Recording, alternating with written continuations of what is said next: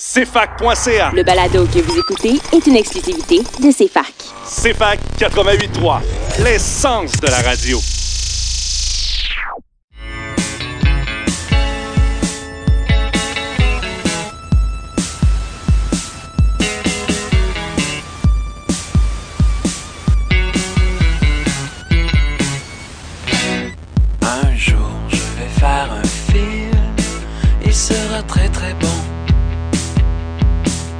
Il y aura quelques scènes tournées dans mon salon sans prétention. Bonjour et bienvenue à Ciné Histoire en cette semaine pas facile au niveau des émotions fortes avec ce qui se passe en fait au sud de la frontière. En fait, un petit disclaimer avant de commencer parce que on enregistre nous en fait mercredi soir, donc on est comme un peu au courant de certaines affaires mais on sait pas trop ce qui se passe, donc on a des résultats en fait de la campagne en fait, mais c'est ça, on sait pas trop qu'est-ce qui va se passer, mais de toute façon ça va être le sujet de notre émission aujourd'hui. Je suis toujours en compagnie en fait de Jade et de Yannick. Comment ça va? Ben ça va bien. Je vois Yannick en train d'ajuster son micro. Ça va bien, un peu stressant pour nos voisins de pas connaître l'issue de tout ça. Biden a jusqu'ici une belle avance, mais comme on enregistre plus tôt que vendredi, c'est dur à prévoir, mais bon, ça fait partie de tout ça. Puis toi, Pinard? Ben, ça va très bien, mais ça fait partie du processus américain compliqué. Le processus politique américain, oui, ils ont des élections pour élire le commis du dépanneur puis le shérif tout le temps, là, ouais. C'est compliqué, mais on savait que ça allait être long, on savait que ça allait être compliqué d'avance. Ben, Donald Trump disait déjà en ouverture de campagne qu'il allait contester en devenant une défaite, donc ça allait être compliqué de toute façon. Puis les démocrates, ben, on sait pas si au sortir de cette élection-là, Joe Biden sera toujours vivant de toute façon, lui qui a l'air déjà magané. Effectivement. Donc aujourd'hui en fait à l'émission on va parler bel et bien de ça là, de la campagne électorale, des élections américaines. On va expliquer un petit peu le processus. Bon, on en a parlé en long et en large, je pense, dans nos médias dans les derniers jours, les dernières semaines, mais on va en parler un peu, faire une petite perspective historique puis le camper dans des films. Nos deux films à l'affiche en suggestion en fait, ça va être The Ides of March de George Clooney ainsi que À Hauteur d'homme de Jean-Claude Labrecque, donc deux films politiques. Évidemment, pour la thématique québécoise, c'est un peu plus dur, mais on a réussi à trouver quelque chose qui est moindrement d'actualité, disons. Puis, on a également une entrevue avec... Miguel Plante. Miguel Plante, exactement, qui est un jeune réalisateur. Puis, on s'est entretenu avec, concernant son nouveau court-métrage, en fait... Plaqué. Plaqué, voilà, j'avais dumped en anglais, mais plaqué, oui. Contre-plaqué, oui, contre-plaqué. Donc, c'est ça. Puis, un très beau programme à l'émission aujourd'hui. On va aussi peut-être parler des brèves nouveautés qu'on a, peut-être un peu du festival Cinémania qui bat son plein. Donc voilà, un beau programme. Donc on débute ça en fait en musique avec la chanson Comme une fin du monde de Le Couleur. Hein? Belle thématique. On salue d'ailleurs Ghislain qui nous a fait une belle playlist. On va selon les artistes là, il m'a écrit des petits textes là, à vous lire pour qui fait avec la thématique. Donc restez des nôtres, on s'en va écouter ça puis on revient tout de suite après la pause.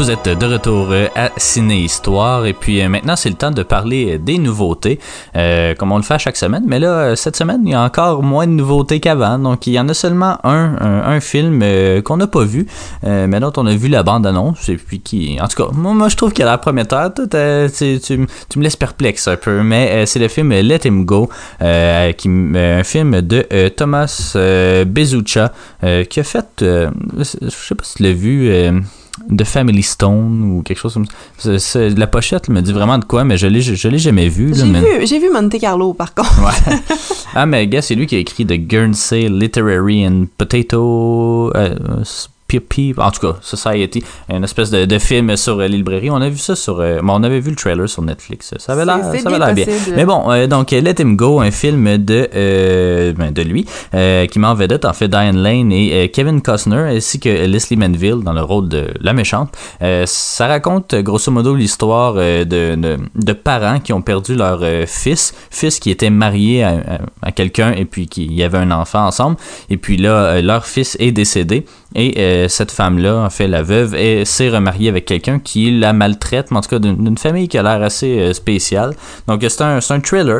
C'est vraiment un thriller néo-western. Je sais pas trop comment le dire, mais tu sais, ça a le feel d'un western. Ça se passe dans le Midwest américain. Pas dans nos années non plus. Le feel visuel du film, ça faisait années 50, 70 peut-être, je sais plus pas en si fait. Ça le dit, ouais. Mais non, c'est pas de nos jours. Là. Non, puis c'est ça. On se rappelle peut-être Kevin Costner et Diane Lane qui jouent... là, je me souviens plus exactement, mais en tout cas, les parents de Clark Kent dans le DC Universe. Donc, cette fois, Clark Kent est mort, faut croire.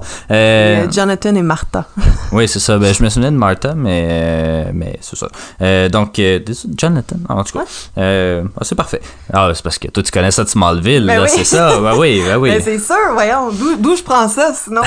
Donc, c'est ça, ça prend l'affiche à la maison du cinéma. Quand même une belle option, je pense. Ça fait un petit bout qu'on n'a pas vu un film américain moins gros budget. Il y avait Come Play avec Gillian Jacobs la semaine passée. À part ça, le dernier que je me souviens d'avoir vu, ben à part Tenet peut-être, c'était The War with Grandpa. Puis encore là, c'était pas nécessairement... Ben, puis Honest Thief, là, qui sont sortis la même semaine avec Liam Neeson, mais ça fait quasiment un mois, je pense. Ça passe vite. Puis il y a de moins en moins de films québécois qui en tout cas, dont la sortie est prévue dans les prochaines semaines. Donc, même la semaine prochaine aussi, je pense qu'il y a juste un film d'horreur. Hein. Pourquoi pas sortir un film d'horreur 2 semaines après l'Halloween?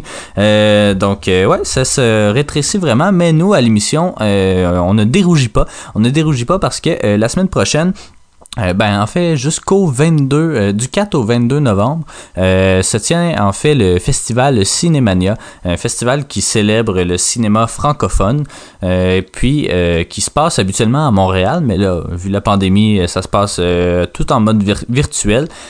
Donc, c'est un festival, c'est ça, qui allie quand même beaucoup de nouveautés de films francophones, également francophones, ouais, c'est ça, beaucoup de Français, quelques Africains, quelques Québécois également. J'ai vu qu'il y avait Flashwood, puis il y a 2 films québécois aussi qui font leur première là.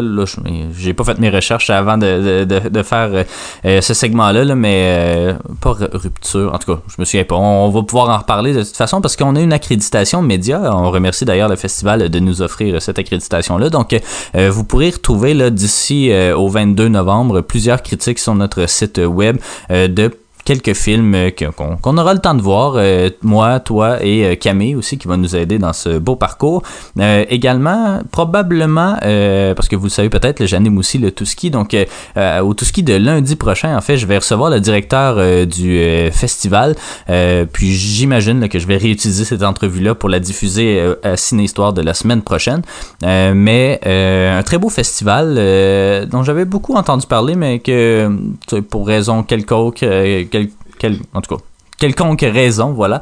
J'ai jamais pu vraiment faire l'accréditation. En tout cas, ça tombe, c'est toujours dans le mois de novembre, puis c'est jamais trop facile pour moi de me libérer dans le mois de novembre. Donc là, de pouvoir le visionner à la maison, ça va être bien. Il y a quelques bons films qui vont faire leur première là, notamment Été 85, un film de François Ozon qui est bien apprécié quand même des critiques. C'est un film sélectionné à Cannes aussi. Bon, on sait, Cannes cette année n'a pas eu lieu, mais il y a certains films qui peuvent porter leur bannière. Un autre film sélectionné à Cannes aussi, qui va être diffusé, c'est le film Slalom, je crois, qui, j'imagine, parle de ski. Puis, c'est ça, il y en a quelques-uns d'autres. Là, La nuit des rois, un film, là, je veux pas m'avancer, fait que je vais dire d'Afrique française, mais je sais pas exactement là, de quel pays. Mais La nuit des rois, c'est une pièce de Shakespeare. Ouais, ben c'est ça. Mais ça... est-ce que ça a un lien? Écoute, je pourrais aller voir. Ben écoute, on a peut-être pas le temps de le vérifier pour peut-être, là, mais c'était le film, en fait, le film d'ouverture du festival, si je ne m'abuse, La nuit des rois,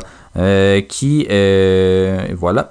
un film, je sais pas si je peux. Oh, la Côte d'Ivoire, voilà, qui a 83 Metascore quand même. Donc, ouais. Non, je crois pas que ça a eu un lien en fait avec ça. Ben, peut-être une référence quelconque, là, mais en tout cas, il est pas crédité en tant que scénariste. Donc, c'est ça. Dans les prochaines semaines, on va pouvoir parler en long et en large de ce festival-là au fil de nos écoutes. Donc, évidemment, on vous invite à vous procurer des passes si c'est quelque chose qui vous intéresse.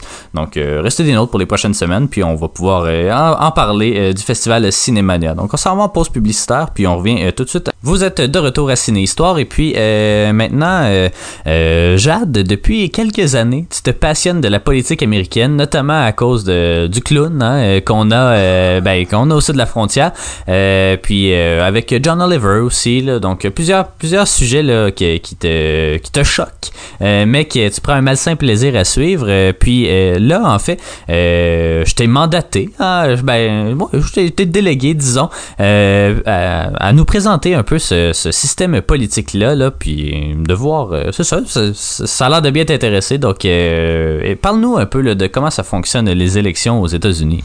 Ben écoute, attends, avant toute chose, je pense que c'est bien de préciser, tu le mentionnes très bien, là, c'est un intérêt vraiment malsain que j'ai avec le système électoral de nos voisins. C'est pas la politique, en fait, c'est pas vraiment quelque chose qui m'intéresse à la base, mais depuis 4 ans là, je dois avouer que ça me titille, c'est I don't know what I said. Oui, ben c'est ça, pour vrai là, je pense que tu sais, on se disait ça cette semaine en joke, là, Alex puis moi, mais il va au moins avoir fait ça dans ma vie. Parce qu'il fait tellement plein d'affaires qui ont pas de sens, mais crème, il m'a fait m'intéresser à la politique. Fait que là, je suis comme un peu stressée de vous présenter cette thématique-là, parce que c'est pas quelque chose que je maîtrise, mais absolument pas.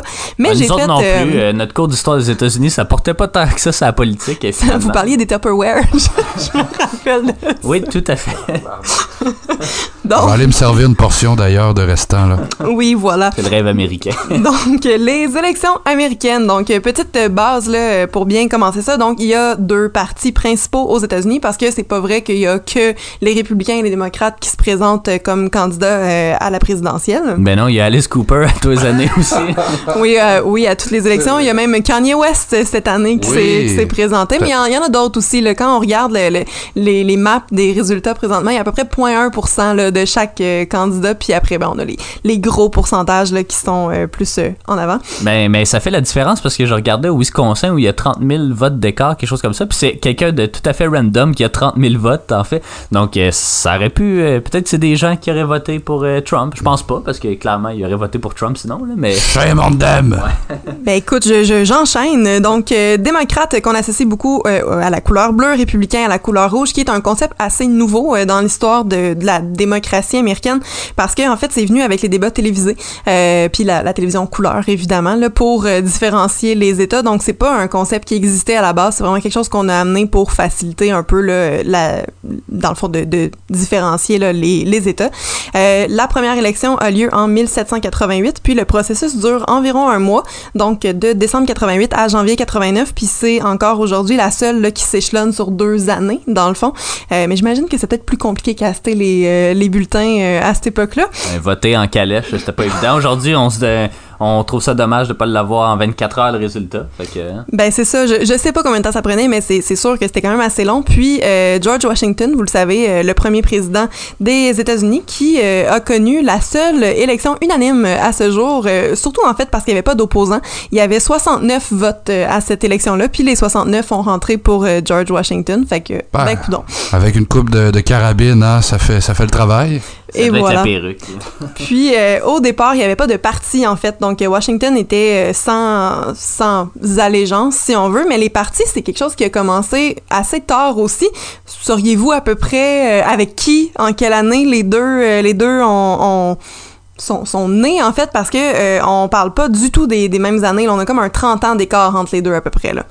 Je vais te le laisser parce que je l'ai comme vu que ben, moi, je pense que ça vient un petit peu avant Abraham Lincoln, mais je sais pas.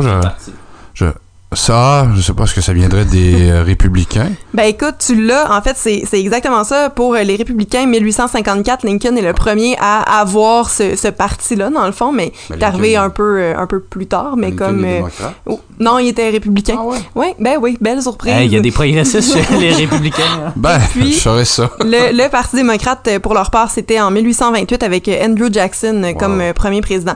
Donc, très rapidement, le fonctionnement. Si vous avez écouté Infoman la semaine passée, je referai pas là, toute l'historique qui était quand même meilleur là, que celui que je vais avoir le temps de faire, mais le fonctionnement aux États-Unis, on le sait maintenant, c'est pas une personne, un vote, ça fonctionne par collèges électoraux. Donc, je vois que tu veux... Ben, un vote, une clope, comme le bon vieux Julien Bernatchez l'avait dit, c'est ça? Il s'était fait réprimander parce que t'as pas le droit de donner quelque chose en échange d'un vote. Donc, on sait bien que les libéraux n'ont jamais rien donné au Québec, hein? Ben non. Ben c'est ça. Donc, par collèges électoraux, c'est en fait une portion de personnes qui ont été choisies par les États pour représenter leur propre État, dans le fond. Il y a 538 personnes de ce collège-là, en fait, qui sont des grands électeurs, puis le gagnant devra en remporter, on le sait, combien? 270. Ouais, ben c'est ça. 270, 50% dans le fond, plus. La clarté référendaire, c'est ça. Tout à fait. Et le nombre de collèges électoraux, dans le fond, ça va un peu par ça va pas vraiment par la population, mais probablement à quelque part, là, parce qu'en fait, c'est un calcul selon le nombre de sénateurs et de membres de la Chambre des représentants qu'il y a dans l'État, qui, eux, sont peut-être basés aussi sur la population. Donc, au final, ça se rejoint, là, mais... Chaque État a deux sénateurs, en fait. Puis la population, c'est ça, probablement que l'autre, les congressmen, là, ça, c'est par la population. C'est ça, exactement. Donc, tu sais, on disait, en exemple, je pense que il me semble que c'était le Maryland, mais je suis vraiment plus certaine dans la petite vidéo que j'ai regardée. Mais donc, qu'il y avait 2 sénateurs, 8 membres, donc 10 voteurs dans ton État. En général, quand le collège électoral s'entend sur un candidat, il obtient toutes les voix, dans le fond, de l'État, mais il y a quand même des exceptions. Il y en a en ce moment. En fait, sur une carte, là, que je sais plus c'est laquelle, parce qu'il y en a que tellement des cartes en ce moment, mais on voit que l'État va être bleu assuré, rouge. Donc, dans 2 États, en fait, en ce moment, il y a Biden qui a un vote alors que Trump a le reste, et inversement aussi, ce qui, au final, change rien dans les... Il faudrait lui dire, parce que je suis pas sûr qu'il est au courant. Joe est en train de dormir, là. Ouais, c'est ça. Oui, c'est ça, tout à fait. Donc, comment ça fonctionne, c'est que les citoyens vont voter en premier, puis après quelques temps, là, les membres du Collège des États se rencontrent pour décider ensemble du vote, dans le fond, du candidat. Puis, en temps normal, ils respectent le vote populaire. Ils peuvent faire à peu près ce qu'ils veulent, mais c'est comme coutume de respecter ça pour juste continuer à faire confiance au collège, parce que c'est pas un système qui plaît tant que ça aux gens, puis avec raison, là, parce qu'au final, ta voix vaut pas grand-chose si ton collège décide qu'ils veulent autre chose, finalement. Parlant de ce vote populaire-là, on disait, bon, ça fit avec le collège électoral. Par contre, il y en a eu des élections où la personne qui avait pas le vote populaire avait quand même gagné l'élection. Pouvez-vous m'en nommer un? Trump. C'est ça. Hillary avait gagné, par 2 millions le vote populaire? Ouais. Oui, puis en ce moment, Biden est à 6, donc on dit que c'est le plus haut nombre là, historique. Oui, exactement. Sinon, il y avait aussi Al Gore, George Bush en 2000. Ben, oui. Après, on va à 1824, Andrew Jackson, si loin, justement, 1876, puis 1888. Donc, c'est pas arrivé souvent, 5 fois seulement. Donc, en général, même si on chiale, on peut dire que ça fait, somme toute, un bon travail. Mais bon. C'est assez démocratique, hein? Comment tu me le nommes? Ben, tout à fait. Écoute, puis là, j'ai fait des petites recherches. Donc, qu'est-ce que ça prend, en fait, pour se présenter à ces élections-là? Donc, Premièrement, 3 prérequis qui sont dans la Constitution, je me rappelle pas de l'article exactement, mais 3 prérequis qui Trump a joué beaucoup là-dessus avec Obama, hein, on se rappelle. Né aux États-Unis. Arnold n'aurait pu. Et où son certificat? Ben c'est ça, être né aux États-Unis premièrement, avoir au moins 35 ans et avoir été résident pour au moins 14 ans aux États-Unis.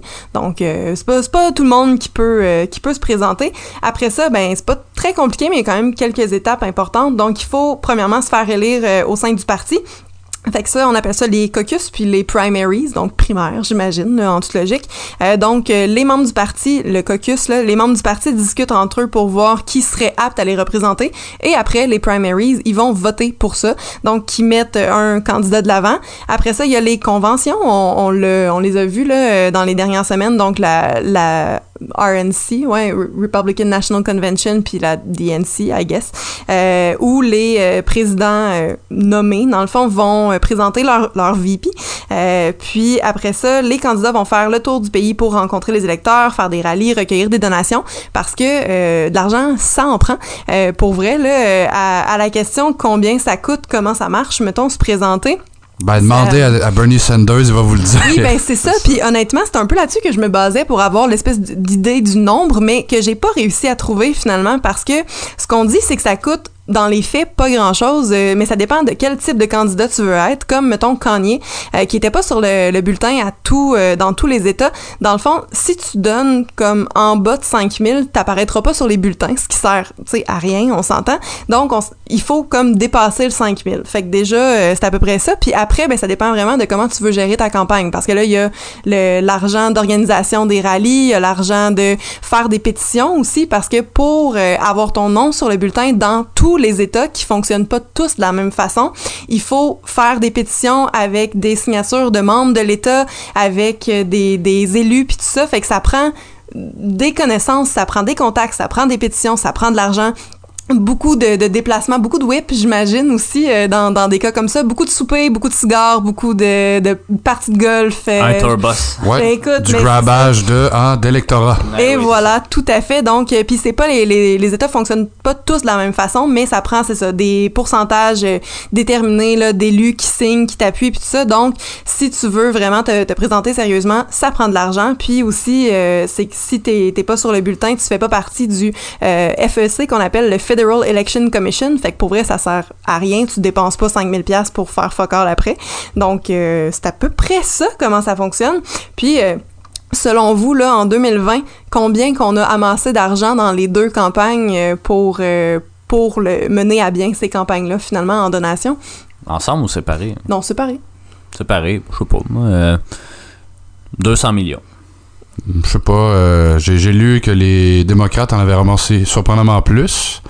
Je dirais 350 millions pour les démocrates puis 275 pour les républicains. Et vous êtes loin, mes amis. On est dans les officielles bannières d'élections, donc Trump Party puis Biden. On a 600 millions pour Trump et 937 pour Biden, sans compter toutes les centaines de millions de toutes les autres organisations caritatives, dans le fond, qui vont se ramasser à eux au final, là, mais sous le nom du candidat, on est à 937 et 600.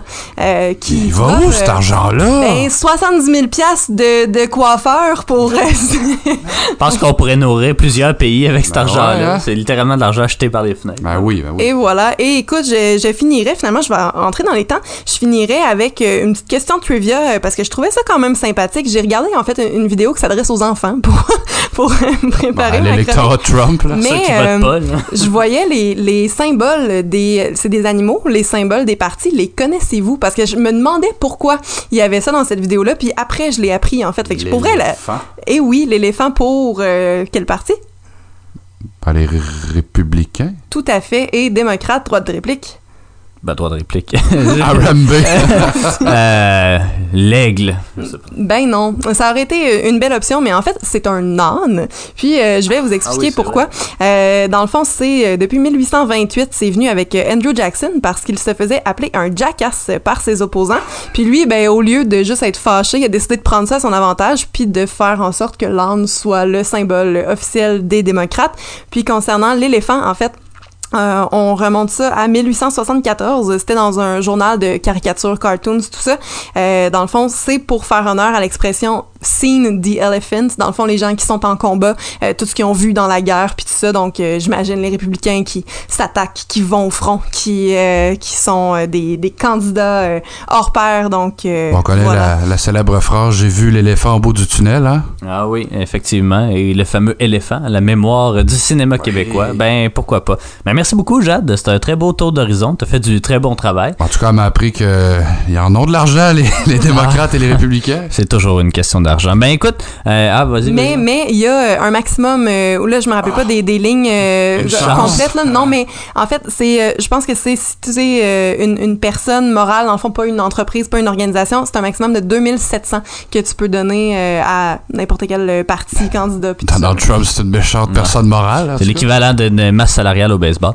Donc, parfait. Ben justement, pour poursuivre notre thématique, on s'en va écouter une belle chanson qui s'appelle This Land is Your Land de Bernie Sanders et 13 Vermont Artists.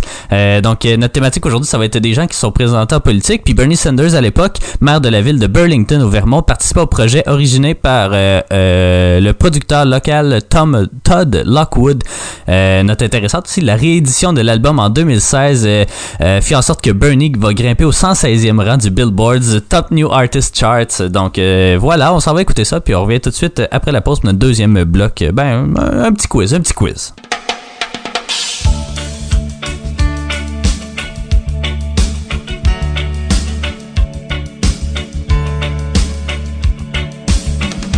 I went walking that ribbon of highway, I saw above me that endless skyway.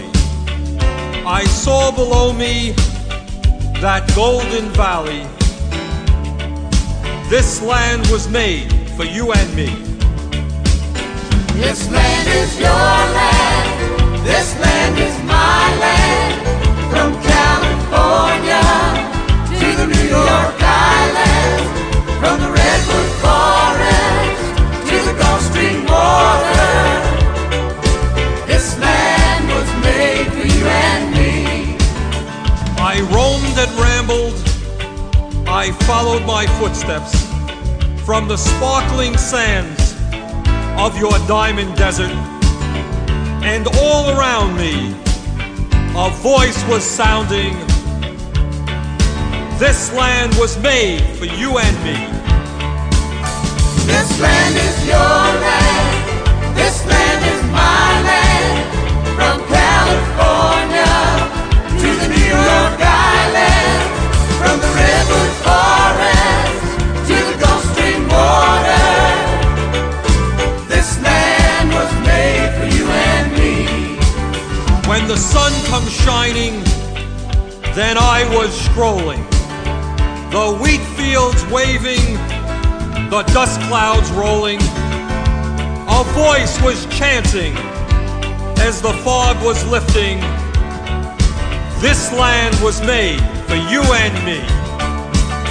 This land is your land, this land is my land, from California to the New York Islands, from the Redwood Forest to the Gulf Stream water.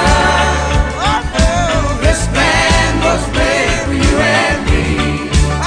This land is your land, this land is my land, from California to the New York Islands, from the Redwood Forest to the Gulf Stream water. This land was made for you and me. This land is your land, this land is my land, from California to the New York Islands, from the Redwood Forest to the Gulf Stream water. Vous êtes de retour à Ciné Histoire et puis maintenant, je vous ai préparé un quiz surprise. T'as fait quoi? Ben oui, j'ai fait ça parce que fallait remplir un peu à l'émission, mais sinon. Mais avoue que tu t'ennuies du pop quiz quand même. Mais ça fait plusieurs fois qu'on se fait des quiz dans exactement, l'émission. je m'ennuie vraiment. Là, il va falloir passer nos cartes. Dire qu'on était au sommet à Sherbrooke. On était à quelques quelques semaines, je crois, de la Shawinigan. On est encore référencé dans les posts de Facebook du Kenya. Dans les memes, ben oui. On se fait sniper dans le dos par les quiz no sub, je sais pas quoi. C'est beau la postérité. Mais puisque c'est les élections, non, je vais pas vous faire un quiz sur les films politiques nécessairement. Je vais vous faire un quiz sur les films présidentiels. En fait, ça va être sur les représentation des présidents dans le cinéma québécois. Fait que là, je vais vous nommer un président. Québécois, non. Ouais, excusez. Américain. T'aurais fait un quiz à 3 questions. Non, donc, dans la Maison Bleue, on en voit. Non, c'est ça, je vais vous nommer un président et on va y aller dans l'ordre. Je les ai pas tous, mais j'en ai quand même une bonne vingtaine. Il y en a qui sont un peu plus obscurs, puis je sais que vous trouverez pas, mais c'est pas grave, on va s'informer comme ça. Puis, des fois, là, j'ai juste un exemple d'un film, mais des fois, il peut y en avoir d'autres, donc on va régler ça à l'amiable. Je commence tout de suite avec le fameux George Washington. Savez-vous me nommer un film de 2000 où il y a justement George Washington? Le Patriote? Oui, le Patriote, bravo. Avec Mel Gibson. Avec Mel Gibson. C'est Roland Emmerich qui fait ça, le désastrologue. Et Heath Ledger. Oui, effectivement. Saurais-tu me nommer l'acteur qui le joue? Probablement pas. Mais... non. Terry Lehman. Oui. Donc, voilà, je suis très content, ça part en flèche. Le deuxième aussi, vous avez une bonne chance, peut-être même toi aussi. On y va avec John Adams, le président John Adams. Est-ce que vous connaissez... quelque chose, et même l'interprète du fameux John Adams au cinéma? Paul Giamatti. Paul Giamatti dans... Tabarnak. Independent, je sais pas. Non, j'ai aucune idée, non. C'est la série John Adams. On l'a ici, la série HBO, de 2008. Donc, Paul Giamatti, qui est un excellent acteur, là, puis que j'apprécie vraiment beaucoup. Puis apparemment que c'est un de ses meilleurs rôles, donc il va falloir qu'on l'écoute, Jade. Ça fait trop longtemps qu'on a... Je suis pas d'accord, il était si bon dans à la dérive, là, Sideways. Ah oui, oui. Ah, il était excellent. Moi, depuis que t'as commencé le quiz, j'attends juste un président. Mais ils sont en ordre chronologique, fait que... Est-ce que c'est Jacques? Si t'attends Trump, ça va être plus vers la fin. Non, j'attends Teddy. Ah, ok, on va attendre. Mais là, hein? Ouais, je sais quel film tu veux faire. Il va falloir que tu te dépêches à le dire avant Yannick. On va y aller avec peut-être un peu moins facile. Assurément, vous connaîtrez peut-être pas le film. Thomas Jefferson. Misère. Un film de 1995. 95... En tout cas, c'est pas Independence Day parce que c'est pas la même époque. Non, effectivement. Mais non, j'ai pas. Je suis pas bonne dans ces affaires-là. Je sais pas non plus, Jade. Je fais pas mieux. Là. Le film Jefferson in Paris de James Ivory, qu'on connaît quand même pour avoir écrit Call Me By Your Name, mais aussi celui qui a fait, si je ne me trompe pas, Howard's Hand, puis en tout cas beaucoup de films des années 90. L'interprète était Nick Nolte, hein, avant ou après Hôtel Rwanda. Ouais, c'est ça, toutes ces en tout cas ces affaires. Écoutez, là celui-là vous le connaissez pas, mais je vais quand même le mentionner. James Madison, donc président de 1809 à 1817, qui apparaît dans le film Magnificent Doll de 1946. C'est juste un instant, je vais ouvrir parce qu'on a de la misère au niveau des micros. C'est un film de Frank Borzage qui est le premier, c'est ça, à avoir remporté, je crois, l'Oscar du meilleur réalisateur. Puis là, il fait un film ici. Je vais peut-être tourner mon ordi, ça va peut-être aller mieux. Ça fait de la bonne radio. Avec Ginger Rogers, ce film-là, donc voilà, mais c'est Burgess Meredith qui interprète en fait James Madison, donc voilà, il y en a des pas faciles. D'ailleurs, parlant de pas faciles, James Monroe. Hein? Oui, la fameuse doctrine.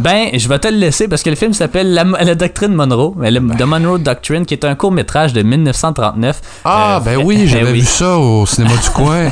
Vraiment pas facile, mais on le mentionne quand même parce que les présidents ont tous été à peu près représentés là, au cinéma. C'est Charles Waldron qui le jouait à l'époque. Le fameux, hein? Maintenant, là, ça va être... vous êtes capable, forcez-vous. John Quincy Adams, qui est évidemment il me semble que c'est le frère de John, c'est le frère de... Jumeau. Ouais, non, c'est ça. Un film de 1997, John Quincy Adams. 97. Et si moi... Le Boston Tea Party. Non, j'en ai aucune idée. Je vais rajouter un indice, un film de Steven Spielberg. De 97. Pas le facteur, c'est pas ça? Non, puis je sais même pas c'est quoi. Ça doit même pas être Spielberg qui a fait ça. Écoutez, C'est le film Amistad. Amistad qu'on oublie souvent dans la filmographie de lui. Puis l'interprète, c'était Anthony Hopkins, en fait. Puis qui avait été nominé à un Oscar pour sa performance. Donc voilà. Allez écouter ça, Amistad. Pour vrai, ça vaut la peine. C'est avec Matthew McConaughey, en plus, je pense. Morgan Freeman. Puis un autre que... En tout cas, Ginette Renaud. Ouais, exactement. Andrew Jackson. Vous le trouverez pas, ouais, je sais, vous le trouverez pas celui-là, mais un film de 1958 qui s'appelle The Buccaneer. Ah ben mais, c'est pour ça, bon, je ne trouve pas. Il était interprété par nul autre que Charlton Heston. Ah, from my cold dead ends. Eh oui, exactement. Sûrement qu'il y avait un gun, j'imagine. Ben, on y souhaite. Tout bon président. En Ben-Hur, il y avait un gun aussi. Écoutez, je réplique avec Martin Van Buren. Ce fameux président de 1837 à 1841. Écoute, je vais couper le suspense parce que vous savez pas c'est quel président, mais c'est aussi dans Amistad, qui était joué par Nigel Hawthorne. Ah. On s'en vient dans les présidents là, que vous connaissez, inquiétez-vous pas. Mais avant, on a le fameux James K. Polk, qui est le président de 1845 à 1849, qui jouait dans The Oregon Trail, qui est un film avec John Wayne, un western. Puis ça a l'air que c'est vraiment pas, en tout cas, ça n'a pas d'allure. Là, il se bat avec le président. En tout cas, deux affaires. On n'a pas le droit de faire ça. Écoutez, Abraham Lincoln. Dans Lincoln. Dans Lincoln. Chasseur de vampires. Aussi, oui, interprété par... Daniel Day-Lewis.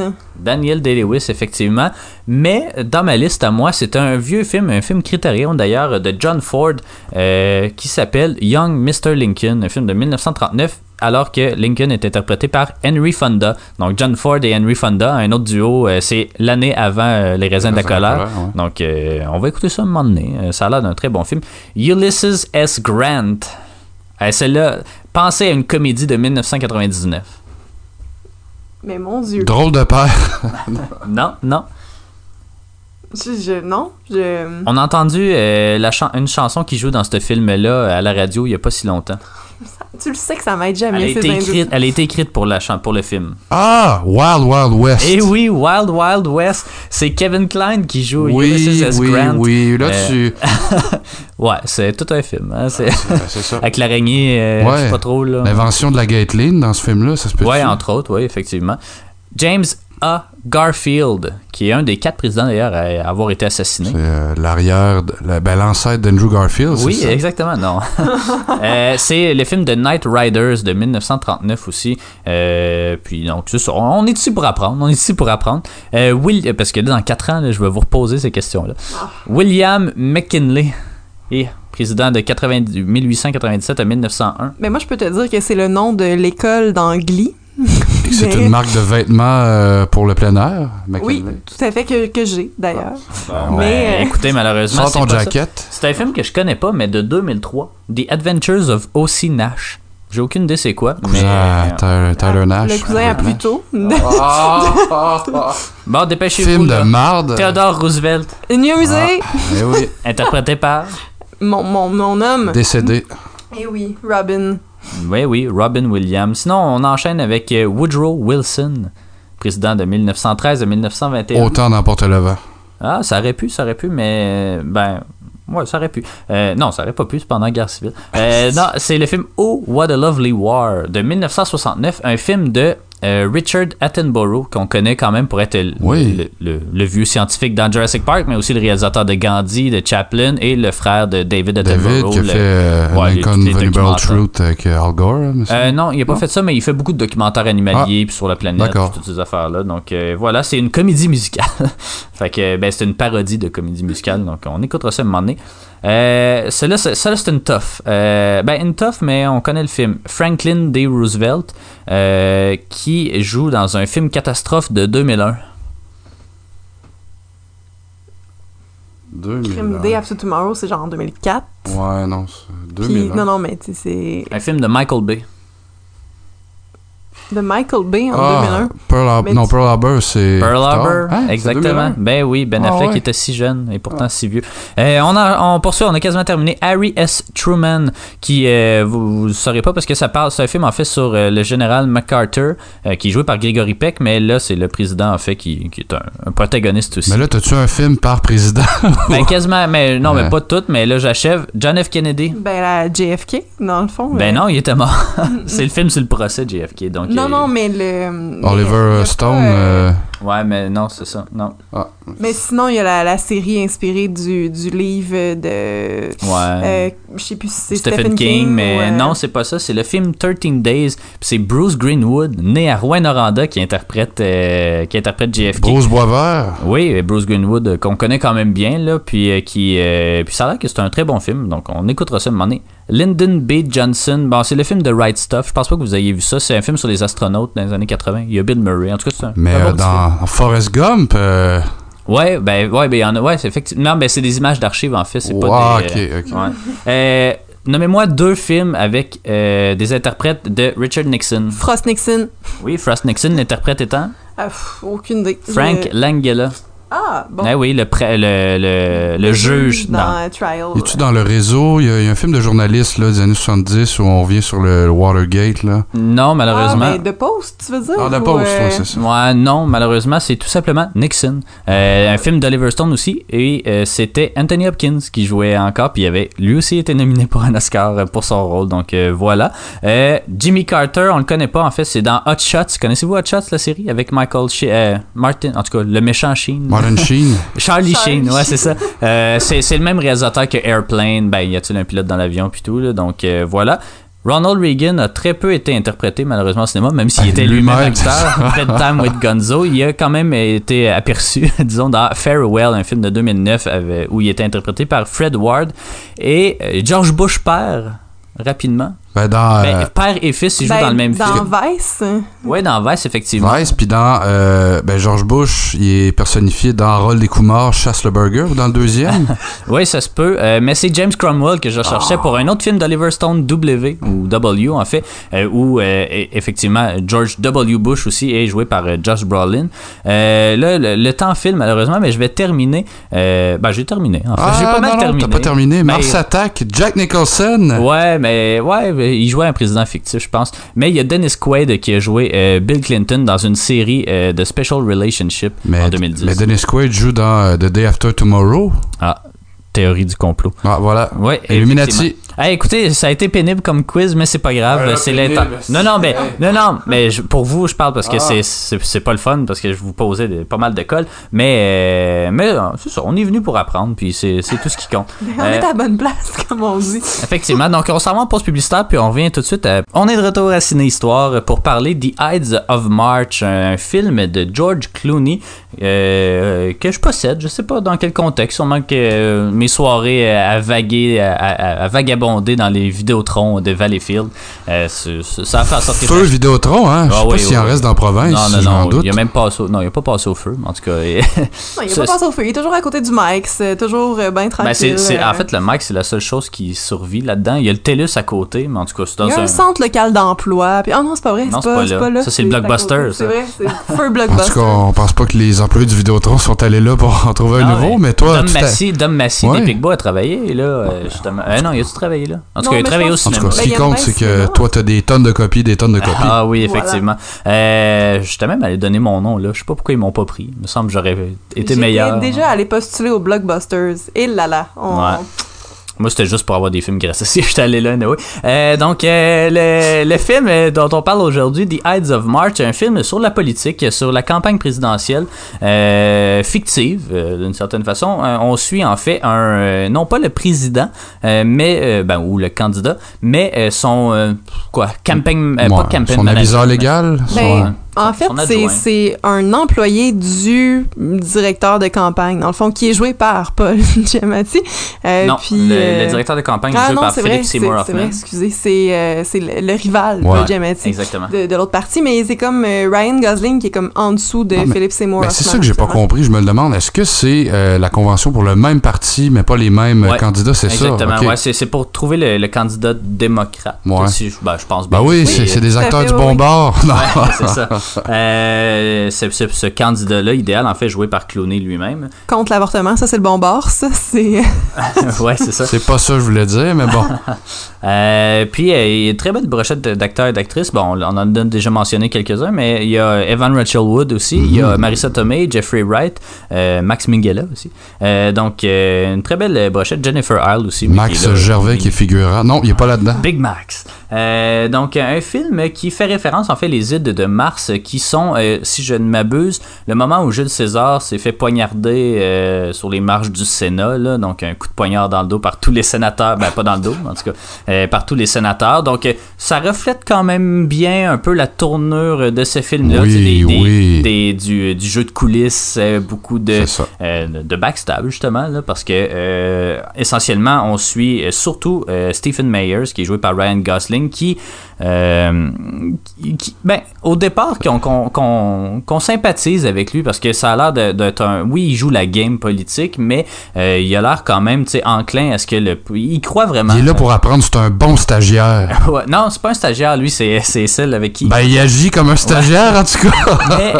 mais c'est ça, plus son engagement se poursuit, et plus il se rend compte de certains trucs. On le mène en bateau à certains moments, alors qu'on l'incite à rencontrer son rival, Paul Giamatti, là, qui est le campaign manager de l'autre candidat. Puis là, c'est ça, il y a plein de jeux de coulisses qui impliquent notamment aussi le gouverneur Mike Morris, donc joué par George Clooney. Il y a même la fameuse espèce de dessin là, de Obama, là, rouge et... Bleu et rouge, je pense. Bleu et rouge avec un espèce de beige aussi. Ils ont fait la même chose avec la face de George Clooney, c'est cute. Oh. Qu'est-ce que vous en avez pensé de ce film-là, en fait? Ben, j'ai vraiment aimé ça. Ça faisait longtemps que je voulais le voir. Là, vous connaissez tous cette pochette-là. C'est le magazine Time qui est plié en deux avec d'un côté George Clooney, de l'autre Ryan Gosling. Puis c'est Man of the Year du Time.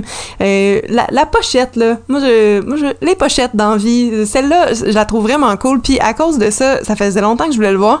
Vraiment contente de l'avoir vu. Par contre, je m'attendais pas nécessairement à une histoire comme celle-là. En fait, parce que, tu sais, on parle, bon, c'est une game politique. C'est un candidat avant son élection, dans le fond, sont dans les primaries dont je parlais tantôt. Mais finalement, c'est pas tant ça. On est plus dans une espèce de House of Cards, de manipulation, puis de Ryan Gosling qui veut prendre la place de son boss, qui va faire des crosses un peu partout pour y arriver. Puis on suit beaucoup plus Ryan Gosling que George Clooney. Il y a des éléments qui sont pas super clairs, là, une histoire d'avoir couché avec la stagiaire, qu'elle tombe enceinte, puis tout ça. On veut éviter des scandales, mais on comprend jamais vraiment qui l'a fait. Puis finalement, tu sais, on dirait que il y a des petites affaires qu'on passe à côté, en fait, au niveau des détails, puis le film se finit que l'élection est même pas finie, en fait. C'est juste, tu sais, Gosling qui a accédé au poste qu'il voulait avec tout ce qu'il a fait pour y arriver, qui est pas si terrible au final, là, mais je sais pas. C'est du blackmail. Mais je m'attendais à voir vraiment l'élection, à voir le résultat, parce que finalement, on reste dans le primaries, puis on sait pas lequel des deux candidats veulent l'avoir, parce que là, il y a eu tellement de changements dans le staff, puis tout ça, que, tu sais, je m'attendais à ça, puis c'est pas ça que j'ai eu, mais j'ai trouvé ça vraiment bon, quand même. Ben c'est je m'attendais pas à ça non plus. Je m'attendais peut-être à un film plus proche de comme Campaign de Jay Roach là. Ouais, Campaign. Mais où l'année passée, je pense que ce qu'on avait écouté pour les élections canadiennes, c'était The Candidate avec Robert Redford. Ouais. Puis ça aussi c'était vraiment sur une campagne présidentielle, encore une fois fictive, mais effectivement ça présentait plus, disons, le jeu de coulisses de l'accession au pouvoir. Ouais. Là, c'est vraiment comme la pré-accession au pouvoir. Guerre intestine, en fait, au sein d'un parti. Puis c'est ça, vous l'avez bien mentionné, des jeux de coulisses, là, vraiment. Pas les mêmes coulisses qu'on retrouve à Occupation Double quand même, mais néanmoins, c'est intéressant de le voir de cette optique-là, parce que j'ai l'impression qu'on est quand même fidèle à la réalité dans une certaine mesure où c'est du chacun pour soi, c'est celui qui se graisse le plus la patte, puis c'est celui qui amasse le plus de preuves face à ses adversaires au sein même d'un parti qui va monter en échelon. Là, on l'a vu d'un point de vue masculin, mais peut-être d'un point de vue féminin, ça aurait été une autre chose, mais il n'y a pas de pitié en politique. Arrêtez de la bitcherie, du tirage de cheveux. Non, mais c'est vrai. Ben c'est ça, c'est du stéréotype, mais... C'est trop gentil, de toute façon, pour faire ça. On dirait que ça prend... Je sais pas, nous autres, on... Non, mais c'est sneaky, une fille, là. C'est pas la même game. Ouais, non, ah, là, tu joues chier, ça, mec, moi, t'es chier, t'es chier. Kamala Harris va poignarder Joe Biden dans le dos. Ben, elle aura même pas besoin de le faire, il va mourir lui-même, là. Mais il va finir empaillé, président empaillé, câlisse. J'ai aimé ce film-là. juste pour justement la vue intérieure d'un parti, à quel point ça peut être ras, ça peut être chiant, des gens qui pourtant travaillent tous pour la même personne. Ils ont le même objectif, ils veulent le bien, faire élire leur parti. Mais c'est ça, mais y a-tu un peu de narcissisme chez certains? Je pense que c'est vraiment l'espèce de mentalité vicieuse aux États-Unis sur l'ambition. C'est qui ça. Est comme pas le self-made man, parce que là c'est plus de la politique, alors que self-made man c'est plus économique, mettons, mais c'est vraiment l'espèce de comme c'est l'individualisme pour imposer sa vision. Violent, c'est ça, pour pas nécessairement mais pour se satisfaire nous-mêmes. Oui. Tu sais, au final, au début, le personnage de Ryan Gosling, tu sais, il est comme, tu sais, moi, je me bats pour ce président-là parce que, ben, pour ce candidat-là, parce que c'est mes valeurs. Ben, c'est mes valeurs, mais tu sais, il est vraiment un bon candidat, tu sais, pour une fois, on n'a pas juste quelqu'un qui est dans la machine. Puis tu sais, c'était quelqu'un qui refusait, mettons, des sponsorships de gens avec beaucoup d'argent, mais tu sais, dont la réputation fait défaut un peu. Puis lui, Ryan Gosling, admirait ça. Mais à un moment donné, quand il commence à se faire backstab par tout le monde, pas nécessairement par les candidats, mais par tous les gens en dessous, ben lui, il se rend compte que comme bon, ben pour survivre, il faut que je joue la game politique pareil, puis j'ai pas le choix de backstabber, puis j'ai pas le choix de trahir du monde, puis même ça finit, ben je dis pas comment ça finit, mais tu sais, justement jusqu'à aller blackmail, tu sais, la personne qui pour qui l'inspire essentiellement, puis tu sais, c'est ça, le blackmail sans vergogne là. Mais j'ai l'impression que c'est ça en réalité, c'est bien beau, on est dans le pragmatique, dans les beaux discours, mais la réalité transcende souvent, même poignarde littéralement l'utopie ou les beaux discours, le pragmatique. On arrive au moment fort du film, à l'espèce de petite guerre entre les deux qui savent pas vraiment si ce qui s'est passé l'a été vraiment, puis bon, les preuves sont où, puis tout ça, puis là on a l'espèce de bon, ben au mieux t'as 8 ans avec moi, fait que 4 ans là, ton salaire, non, tu pourrais aller dans une petite firme faire telle affaire, puis tu sais, c'est vraiment une façon détachée puis froide de voir la situation.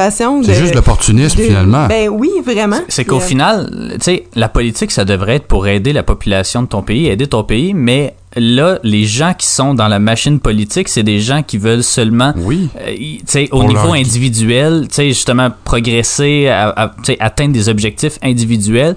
Puis oui, ça découle un peu sur la population, mais au final, tu sais, toute la machine politique, c'est vraiment une grosse machine individualiste qui se fout un peu de la population. Mais c'est ce que le film montre bien, c'est le gain personnel au détriment des valeurs. Puis dans l'introduction de l'émission, Jade l'a bien mentionné à quel point il y a des millions de dollars, presque même des milliards qui sont en jeu, alors le film en a même pas parlé, mais je suis convaincu que c'est ça, c'est qu'il y a du graissage de pattes, puis de l'argent qui disparaît mystérieusement, puis des gens qui en ont rien à foutre des valeurs, là, sont là pour travailler à chaque élection des... On parle même pas des scrutateurs, là, mais on parle des gens autour du parti, puis sont là, ils en ont rien à foutre, sont là pour aller chercher leur part du gâteau, that's it. Ouais. Puis, tu sais, il y a un beau moment dans le film où, il y a un personnage qui meurt, puis là, ben, on essaie pas tant d'élucider ça, tu sais, dans le fond, mais t'as le discours, c'était une stagiaire, le fun, je la connais pas vraiment, ça fait combien de temps qu'elle travaillait avec le parti? Ben, je sais pas, tu sais, puis après, t'apprends que c'est pas vraiment ça, dans le fond. C'est froid. C'est, oui, aussi, puis c'est l'espèce de, un peu comme Kevin Spacey dans House of Cards, là, non, mais, là, j'ai le droit de le mentionner quand même, mais... Ouais. Mais c'est ça, House of Cards, tu le mentionnes, c'est Beau Willimon qui a écrit le script, qui est d'ailleurs le créateur de House of Cards, ils ont écrit tout ça avec Clooney et Grant Heslop, ça a été nominé à un Oscar, leur scénario. C'est leur seule nomination. Rapidement, votre note sur 10? Ben moi, je vais lui donner un 7.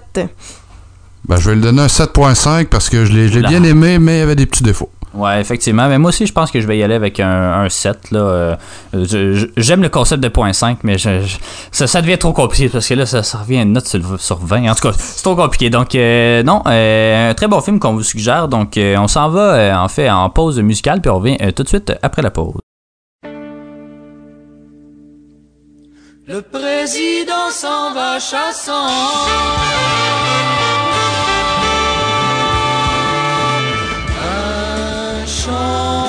Trop grand, un soleil trop blanc, trop haut le vent, trop tôt un enfant qui s'amuse avec son mal de dents, joue avec son œil pour voir dedans et croque du sable avec ses yeux devant le ciment silencieux. Derrière chez nous, y a un étang.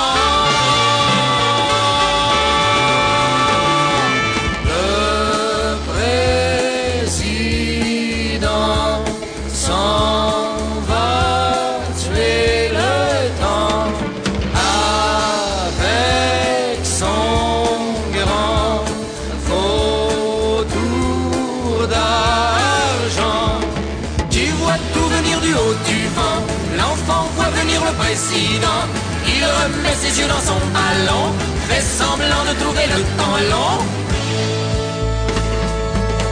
Dis à le temps, tu as le vent.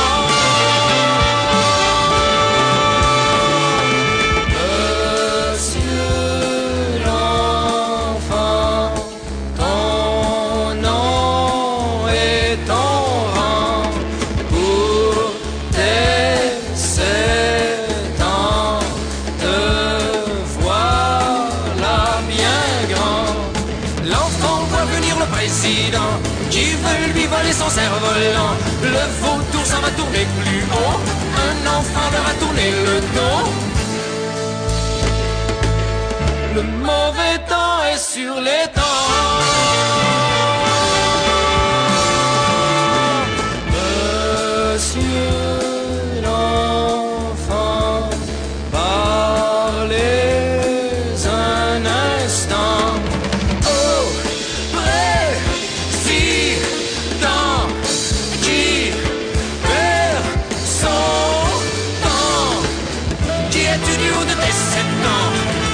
Je suis le président, même si je n'ai pas de vautour, à me suivre et me tourner autour. Le vautour demande c'est pour quand, pour demain ou bien dans 40 ans. L'enfant dit demandez-le au vent, le vent dit l'enfant est président. C'est charmant et surtout plein d'humour, dit le président à son vautour. Ce petit a bien de l'avenir, mais l'enfant le voit toujours venir. Dites-moi monsieur l'enfant rêvant, quels seront vos premiers règlements? L'enfant dit je relirai d'abord l'extraction de l'argent et de l'or, et tout l'or et tout l'argent du temps serviront à votre monument, construction de votre régiment, entouré de fer et de ciment. Je relirai le gouvernement avec le métier de président. Je ferai chanter les réacteurs en accord avec les malaxeurs. Je mettrai sous votre monument l'arsenal avec les armements. Je ne garderai que les couteaux, et puis je vous tournerai le dos. Par-dessous l'aile, il perd son sang. Le président dit à son vautour, va faire un tour.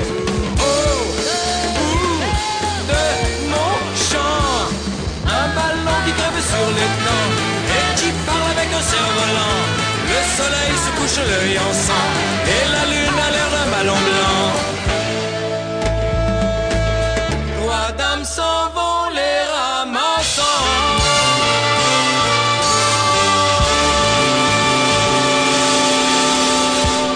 Vous venez d'entendre La marche du président de Robert Charlebois et Louise Forestier. On poursuit notre thématique en fait sur les artistes qui sont présentés en politique. Robert Charlebois en fait, ça a été le seul candidat du parti Rhinocéros pour l'élection en fait de 1968. Il était entre autres un précurseur, lui qui proposait de légaliser la marijuana, hein, rien de moins.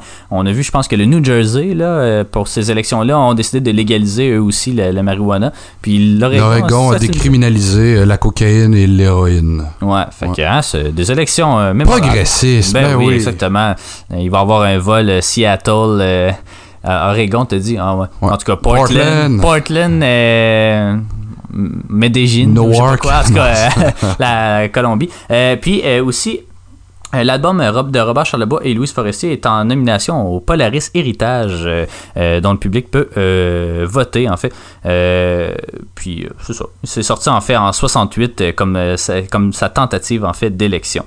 Donc voilà, on parle aujourd'hui en fait pour notre film québécois d'un documentaire. On n'en parle pas assez souvent, je pense. On parle pas assez souvent de documentaire à l'émission, donc maintenant on a la chance de le faire. Un documentaire de Jean-Claude Labrecque intitulé À Hauteur d'homme, que vous avez sûrement peut-être entendu dans la tune de Locolocasse ou quelque chose comme ça. Et qui donc, plus est, aujourd'hui, vendredi 6 novembre, ça fait 2 ans jour pour jour qu'est décédé Bernard Landry. Oui, effectivement, oui. Lui qui restait sur le bord du fleuve. Hein, comme on le voit dans le documentaire. Oui, exactement, ou Varenne, en tout cas. Ben lui, c'est Varenne. Mais... un film, en fait, qui suit la campagne électorale de Bernard Landry contre Jean Charest, contre Mario Dumont. Il y avait avait pas d'autres partis. Je pense qu'il était juste trois. Québec solidaire arrive en 2004, ouais. En fait. Ben, c'est Amir Kadir. Ouais. Françoise David. Ouais, aussi. Donc, voilà. Qu'est-ce que vous avez pensé de ça? Parce que ça, c'est un documentaire quand même assez... on a un regard quand même assez intime sur le jeu de coulisses, le vrai jeu de coulisses. Là, tantôt, c'était un peu romancé, mais ça, c'est du vrai jeu de coulisses. Là. Qu'est-ce que vous en avez pensé, le Pinard? Ben, j'ai pas particulièrement apprécié l'ensemble, même si c'était bon, là, l'ensemble des... J'ai l'impression qu'il y a un bout qui dure 30 minutes, puis c'est juste le point de presse sur... ils ont-tu dit ça? On cherche la question, les libéraux. Fait qu'on se renvoie la balle entre les deux parties. Il aurait pu trouver mieux pour ça, mais non. Dans l'ensemble, c'est quand même bon, mais c'est redondant sur les mêmes pièces. Tu me dis, hey, on voit l'intérieur. Oui, c'est intime. On suit l'autobus de campagne donc du Parti québécois et de Bernard Landry, mais j'aurais aimé, je sais pas, quand une scène où il va visiter une école, un hôpital ou une usine. Non, c'est... Je le sens pas proche des gens, vraiment, dans la vie de tous les jours. C'est vraiment un film de l'intérieur, mais film pertinent qui nous montre justement comment Jean Charest gagne cette élection-là, prend le pouvoir juste avec des mots, finalement, juste avec... fake news. Fake news, non, mais avec l'utilisation, finalement, je sais pas, un appel au sentiment, puis jouer, parce qu'en fait, les libéraux sortent l'épouvantail du référendum, là, et ramène toujours l'argent puis le vote technique comme hey, c'est le démon du Parti québécois, Jacques Parizeau est encore là. Fait que, finalement, ce film-là nous montre comment en fait les manigances de Charest juste pour prendre le pouvoir sont là, mais j'ai bien aimé. Je dis tout de suite, je donne un 7 sur 10. Bon, ben excellent. Écoute, pour ma part, je le disais en introduction à l'émission, la politique, c'est pas tant un domaine qui m'intéresse tant que ça. Cela étant, le film, je l'ai trouvé quand même intéressant parce que j'aime vraiment avoir accès à ce qui se passe en arrière des façades publiques de tous les domaines, de toutes les personnes, de tout. Puis j'aime vraiment ça. J'aime les bonus sur les films. J'aime les entrevues, les making-of, les sous-écoutes de Mike Ward. Je trouve ça excellent pour savoir ce que les gens vivent au quotidien. Puis dans ce documentaire là, oui, on est avec l'équipe, on est proche du politicien, de sa femme aussi, de l'équipe puis tout ça. Puis c'est de voir comment à cette époque-là, qui est pas si lointaine, mais qui fait quand même plusieurs années, comment c'était long de trouver une information sur Internet, qu'il fallait appeler du monde, qu'il fallait parler à plein de journalistes pour avoir « Ah, c'est-tu vrai qu'il a dit telle affaire? À quoi il fait référence? Si ça, c'est vrai, on est dans le mal. Faut vraiment trouver le contre-argument. » Puis à quel point c'est rapide. Puis c'est le fun d'avoir cet accès-là, tu sais, on le voyait, ils sont dans la salle en arrière pendant le débat, puis là, il y a comme 4 télés, toutes sur des chaînes différentes, puis, tu sais, je vous ai posé la question de pourquoi, là, puis finalement, c'était pour savoir les angles de caméra, pour voir, ouais, mais Radio-Can l'a ramassé parce qu'il était toujours présenté sous un mauvais profil, puis moi, ça me fait capoter, j'adore ça, cette volonté, là, de montrer vraiment tout ce qui se passait pour vrai, ce qui m'intéresse moins, c'est tout le reste. Dans le fond, c'est la grande discussion dans le salon avec Pauline Marois puis toutes les autres, que tout le monde se vous voit alors qu'ils sont collègues au quotidien puis qu'ils se côtoient, puis je comprends pas comment tu peux vous voyez quelqu'un que ça fait comme 15 ans que tu travailles avec, puis toute cette game là, ça moi ça me plaît pas dans vie en général. En même temps, ils en ont peut-être mis un peu parce qu'ils savaient qu'ils étaient filmés là, peut-être ouais. Mais en même temps, de l'autre côté, on a aussi si tu dis tel mot, ça fait fort puis tout ça, puis il y a tellement une grosse équipe qui travaille à trouver le bon mot, à trouver la bonne intonation. Si je dis telle affaire, ça fait un peu quétaine, ça fait vieillot. Faudrait ramener ça pour un public plus jeune. Puis ça, moi, j'aime vraiment ça. Fait que j'ai trouvé ça très bien. Mais le sujet, en général, c'est pas quelque chose qui m'intéresse, malheureusement. Fait que je vais y aller avec un 6, ce qui est bon.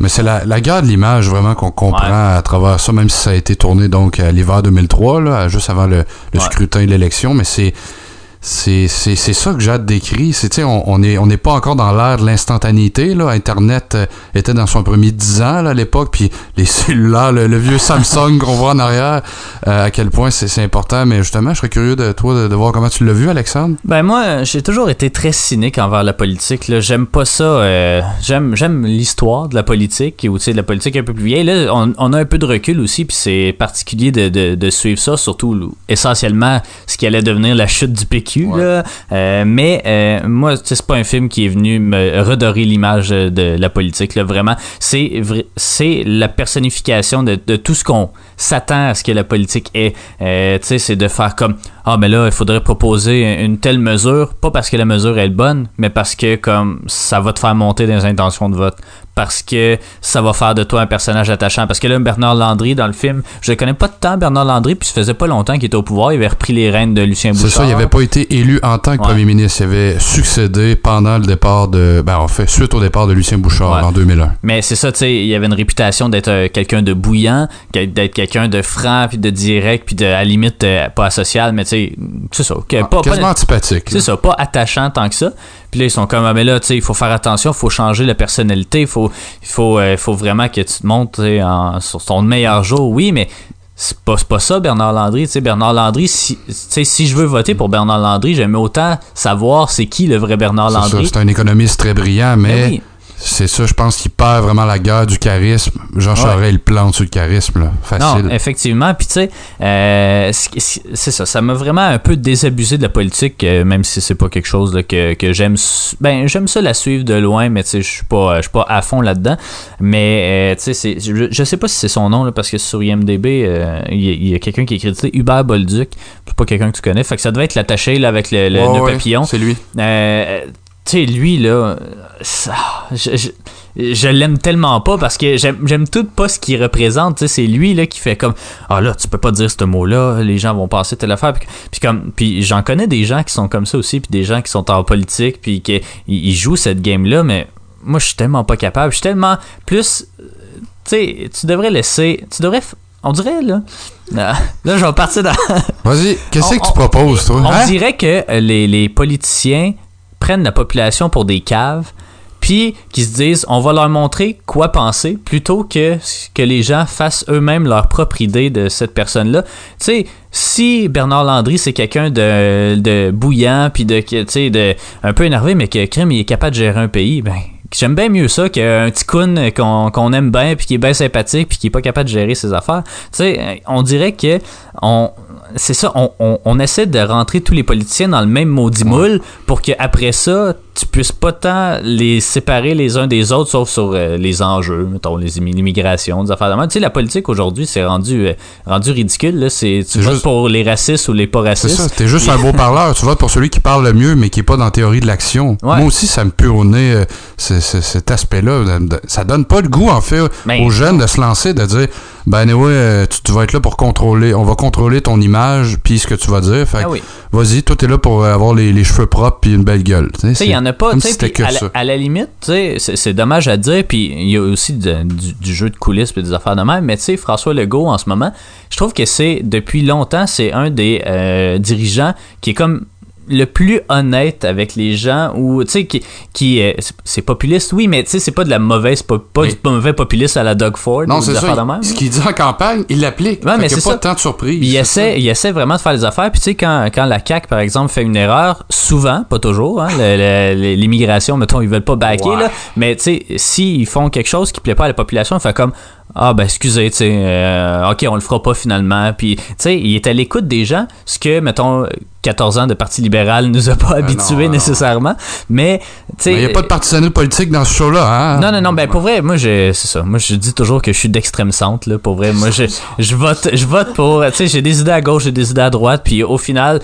souvent je vote pour un candidat parce que tu sais, mettons, j'ai des idées plus, je suis relativement indépendantiste, mais comme c'était qui, Claude Forgue, là, qui se présentait ici, puis tu sais, ça c'était j'ai pas le goût de voter pour lui. Fait que, tu sais, j'ai voté pour quelqu'un d'autre, mais en théorie, j'aurais dû voter pour le parti. Mais, tu sais, ce qui se passe aux États-Unis en ce moment, c'est c'est de voter pour le moindre mal. C'est ça, toujours la politique du moins pire. Ça devrait pas être ça, la politique. Ça devrait être l'élite.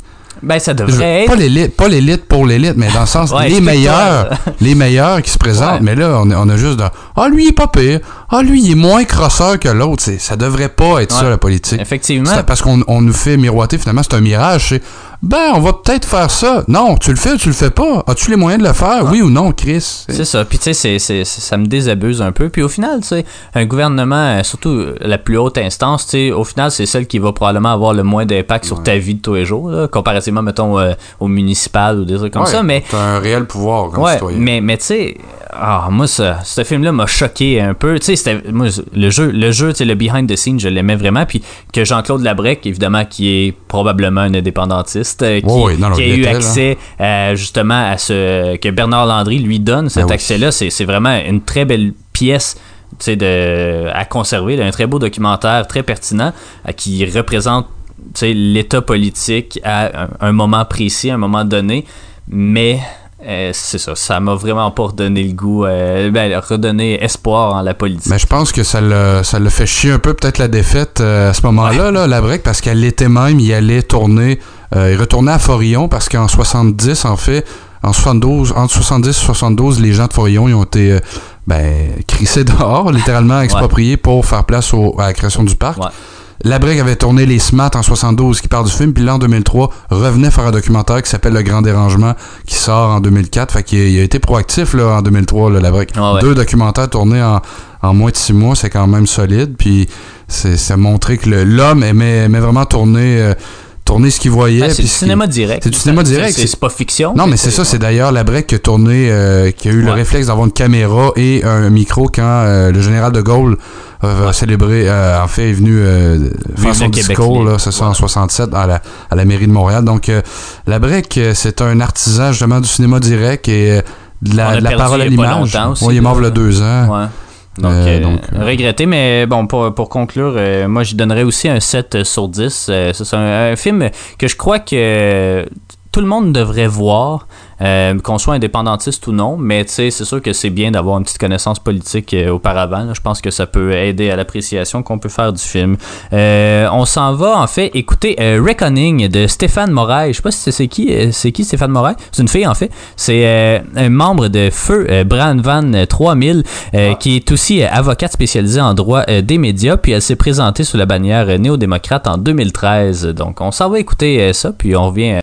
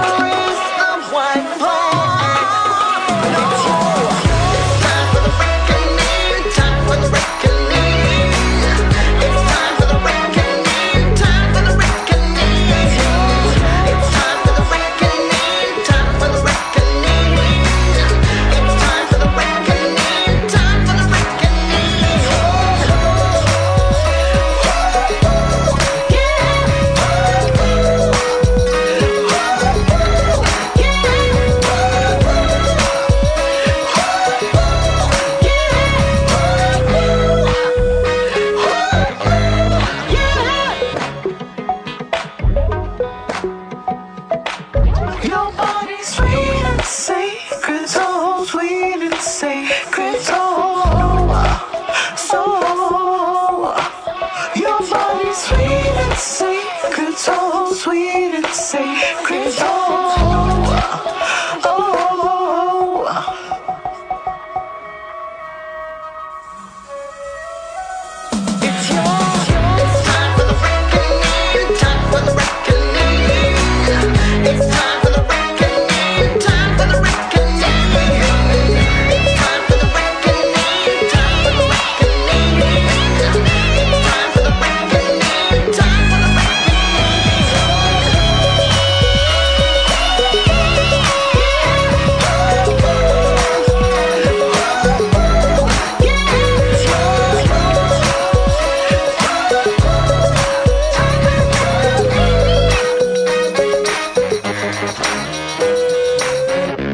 Vous êtes de retour dans le Ciné Histoire et là, on a la chance de s'entretenir avec quelqu'un que je connais bien personnellement pour avoir étudié avec lui quelques cours là, dans le temps que j'étais pas tant studieux au cégep de Drummondville. Miguel Plante, comment ça va? Yes, salut, ça va? Ça va très bien. Miguel, là, on te joint aujourd'hui dans notre émission pour le simple fait que t'es réalisateur. C'est déjà quand même pas mal. Parle-nous un peu de ton film là, Dumped, Plaqué, en fait, qui a été sélectionné, si j'ai bien vu, là, à Fantasia. Oui, entre autres à Fantasia, en fait, ça a été sa première mondiale. Plaqué, ça a été un film avec Kino là, que j'ai fait à Montréal l'an dernier. Ils m'ont invité, en fait, c'était en 3 parties. Il fallait que à chaque mois, je réalise une partie qui durait approximativement 7 à 10 minutes. Puis j'avais un mois pour la faire. Fait que c'était vraiment un exercice de rapidité puis de. Fait que j'ai décidé dans ces 3 mois-là de faire une histoire qui se suivait. Donc en 3 tournages distincts, on a monté cette histoire-là. Puis comme c'était en 3 parties distinctes, je me suis dit que j'allais faire 3 films de genres différents. Okay. Donc quand on va écouter le film, on va se rendre compte que mettons au début ça va être plus un drame romantique, mettons un drame sentimental qui va se muter en thriller, qui va se muter en petit film plus gore à la fin, tu sais. Ouais. Fait que ça va être vraiment un exercice de style formel à ce niveau-là, puis c'était ça le but que j'avais avec Plaqué.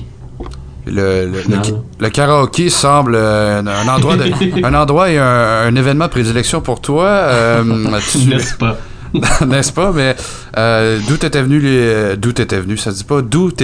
l'idée peut-être pour développer en fait les concepts autour de ton film? Parce que c'est quand même assez original, la section sur le karaoké aussi, c'est un peu méta, là. Ben, faut dire que le film, oui, c'est très méta, puis c'est pour mettre en contexte, c'est ce personnage-là qui vient de se faire laisser, puis qui se ramasse au karaoké avec ses amis, puis qui a l'impression que toutes les chansons qu'il entend puis toutes les paroles le concernent au final. Ouais. Puis c'est un peu ce qu'on vit en rupture ou dans des moments plus difficiles, on a toujours l'impression que l'art autour de nous parle directement, tu sais, fait que c'était pour représenter ça. Il y a beaucoup du fait que moi-même je suis DJ de karaoké dans la vie, tu sais, pour gagner la vie, donc tu sais, je me mettais en scène un petit peu dans cette section-là, mais oui, il y avait là une facilité d'aller chercher un côté méta, comme vous dites, d'avoir des paroles qui arrivent dans l'écran, comme dans un karaoké, pour aller signifier ce que les personnages ressentent, t'sais. C'est-tu quelque chose qui t'est venu, justement, tu parles de rupture, puis de comment ça avec ça, est-ce que c'est quelque chose que t'es venu chercher? Est-ce que c'est quelque chose qui t'est arrivé avant, ou c'est vraiment juste ton regard de DJ? Ben, disons que ce film-là part d'un fait réel. Okay. Puis évidemment, je spoilerai rien, mais la fin n'est pas arrivée pour vrai. Mais on l'espère. Ben non, c'est ça. Non, ça va. J'ai encore toute ma tête.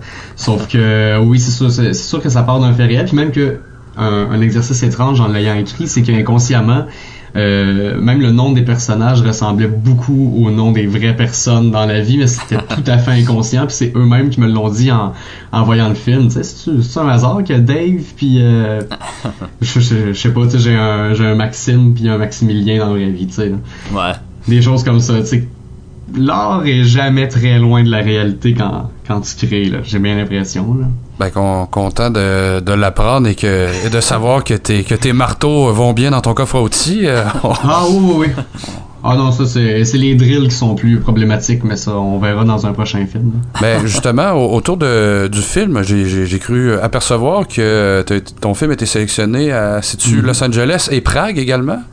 Ouais, ben c'est ça, il a fait une couple de festivals, puis surtout, en ce moment, en temps de pandémie, tu sais, on avait l'impression que le film voyagerait vraiment pas, tu sais, que les festivals n'allaient pas avoir lieu à cause de tout ce qui se passe, mais au contraire, il y a plus de festivals qui se font en ligne, donc qui acceptent plus de films, puis qui sont comme prêts pour une mouvance. Fait que tu sais, oui, j'ai eu la chance d'être projeté en Hongrie, en Transylvanie, fait que en Roumanie, ça, Los Angeles, à Prague, en France aussi. Fait que tu sais, à date, il y a une belle run, puis il y a encore une dizaine de festivals que je suis en attente de réponse. Là, fait que à ce niveau-là, je suis agréablement surpris.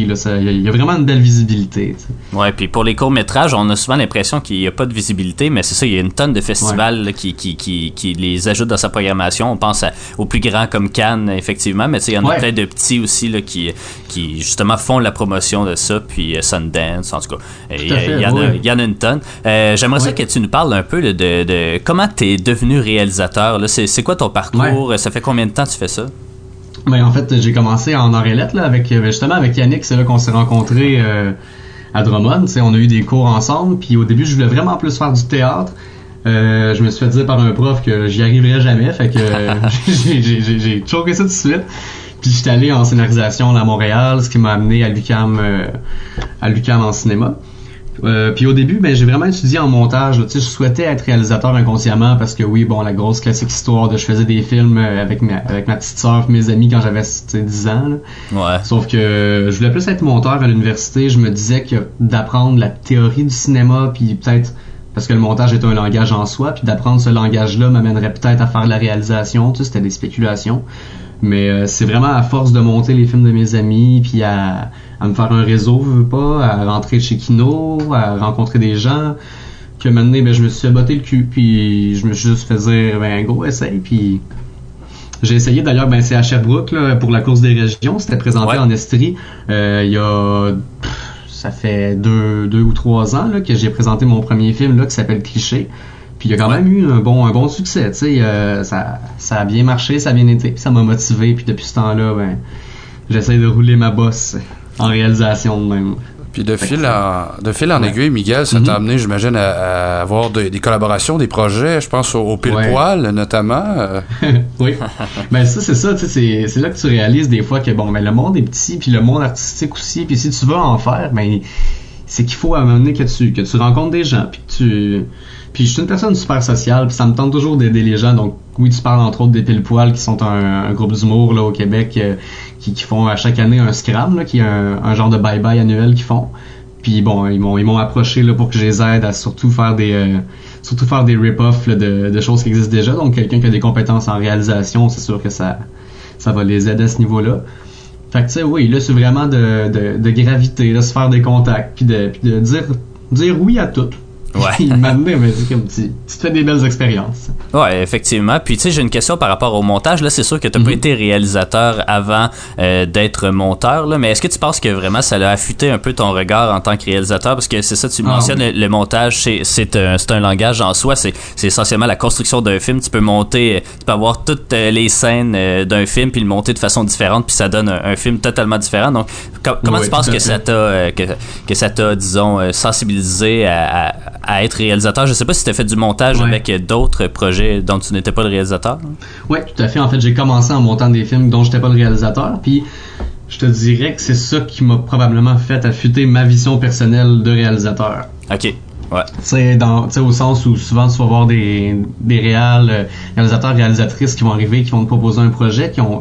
Tu sais, quand tu réalises un truc que tu passes, je sais pas moi, 2 semaines à le tourner, ou je sais pas, tu sais, quand même un long temps à le travailler. Quand t'arrives en montage, t'as ta vision du film à 100%, puis tu sais, tu veux caillou, tu sais. Ouais. Fait que ces petites erreurs-là, des fois, que t'en étais pas consciente, mais t'arrives en montage, puis t'es face à ces erreurs-là, ben, quelqu'un qui fait le montage va avoir un regard extérieur, puis il va vraiment être en mesure de voir comme une... Je dirais pas une nouvelle vérité, mais tu sais, une nouvelle manière de voir ce que t'as filmé, puis juste... tu le vois concrètement, puis qu'est-ce que tu peux faire avec comme matériel, t'sais. Fait que je pense que de monter avant de réaliser, ça fait en sorte que quand je réalise, je peux penser un petit peu en amont, puis vraiment voir le travail du montage au lieu de rester sur le plateau là où on est en ce moment puis qu'on tourne. T'sais, c'est d'essayer de penser dans le futur, t'sais, au concret là. C'est un petit peu, c'est quasiment spirituel la manière dont j'en parle, mais tu sais, il y a vraiment un côté très très très très technique à ça, tu sais. Est-ce que ton expérience justement vis-à-vis ces aspects-là en tant que réalisateur là, mm-hmm. versus ton le cinéphile que t'es, est-ce que ça t'a amené justement à être critique au fil du temps vers les films que tu regardes en disant hey voyons j'aurais fait ça de même moi ou si tu savais, mais tu sais, ben oui c'est sûr que oui, mais en même temps faut définitivement pas avoir la prétention de dire qu'on l'aurait fait mieux là. Ouais. Tu sais, parce que ça c'est gros classique, mais tu sais, donne le même scénario à 50 personnes dans une classe ou dans une pièce puis ils vont te faire 50 films là, tu sais. Ouais. C'est vraiment quelqu'un qui voudrait en savoir plus, mettons là-dessus, pourrait lire un livre de David Mamet, que je me rappelle plus exactement c'est quoi le nom, mais tu sais, je pense que c'est où, ça s'appelle Où placer la caméra, de quoi du genre. Puis c'est vraiment ça, tu sais, c'est vraiment de comprendre le langage cinématographique. Fait que oui, pour répondre à ta question, oui, c'est sûr que je vois un film, je dis, j'aurais fait de même, mais ça aurait juste pas été le même film, tu sais. Ouais. Ce qui veut pas dire nécessairement qu'il serait mieux ou moins bon, c'est juste... Puis, c'est juste différent. T'sais. J'aimerais ça que tu nous parles un peu de tes influences parce que bon, pas mal tous les réalisateurs veulent pas, c'est des grands cinéphiles. Tu présentes ici un film quand même gore ou du moins d'horreur, un film de genre essentiellement. Est-ce que c'est quelque chose que tu apprécies quand même beaucoup là? Est-ce que tu as des réalisateurs fétiches, disons? Ben, c'est sûr que j'adore le cinéma de genre. En fait, c'est plus, j'ai commencé ma cinéphilie vraiment avec le cinéma de genre. Fait que tout ce qui était les gros classiques là, à la Friday the 13th, puis tu sais les Cronenberg là, t'sais. Mettons David Cronenberg, c'est pas une influence directe parce que je pense pas que mes films lui ressemblent, mais si on parle d'un cinéaste qui me fait triper, c'est réussir à faire de l'abjection puis de l'humour puis de l'horreur corporelle comme ça puis viscérale mais qui reste symbolique. Moi je trouve que c'est super puissant ce qu'il fait. D'ailleurs, il y a le film de son fils là, qu'il faut qu'on voit là, bientôt. Je l'ai vu, très très bon.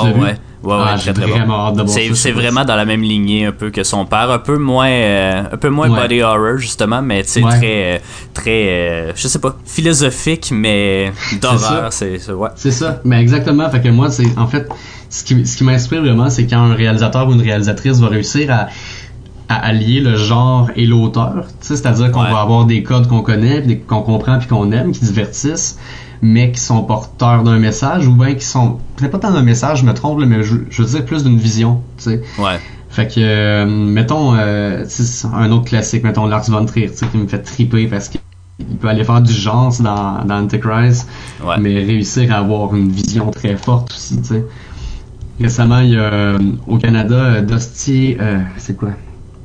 Je me rappelle plus de son nom de famille, mais c'est un couple, là, l'homme c'est Dusty quelque chose, puis la femme c'est Madeleine Sims-Fewer, qui font des films en duo, puis ils ont fait récemment un film qui s'appelle Violation, qui est malade. Si vous réussissez à tomber là-dessus, là, c'est quatre personnes dans un bois, un huis clos, puis ça vient dégueulasse, c'est horrible.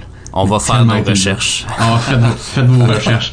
Mais c'est ça, j'ai pas trop de réponses précises parce qu'on dirait que je regarde vraiment à gauche à droite. Je suis très Criterion, je suis très cinéma d'auteur, autant que cinéma actuel. Je tripe sur Bergman, mais ce que je fais ressemble zéro à Bergman, tu sais. Ouais. Je m'inspire de plein d'affaires dans ma compréhension du médium puis qu'est-ce qu'on peut faire avec, mais ça ressemble pas non plus à ça, ce que je fais au final. Mm-hmm. Miguel, justement, tu as abordé la vision du réalisateur. Nous, la semaine prochaine, on discute de la censure au cinéma. Moi, je voulais te demander, en tant que réalisateur, justement, est-ce que tu as l'impression que tu peux tout aborder, tout montrer, ou il y a toujours une petite réserve, une petite cloche qui sonne dans ta tête en disant « Ouais, faut que je fasse attention à ça », ou justement, tu te permets la liberté la plus totale? Ben, tu sais, si je parle, mettons, personnellement, dans Plaqué, il y a quand même une certaine thématique sur la violence conjugale et violence faite aux femmes, tu sais. Ouais. Parce que c'est ça. sans trop spoiler, même s'il est un peu trop tard pour ça.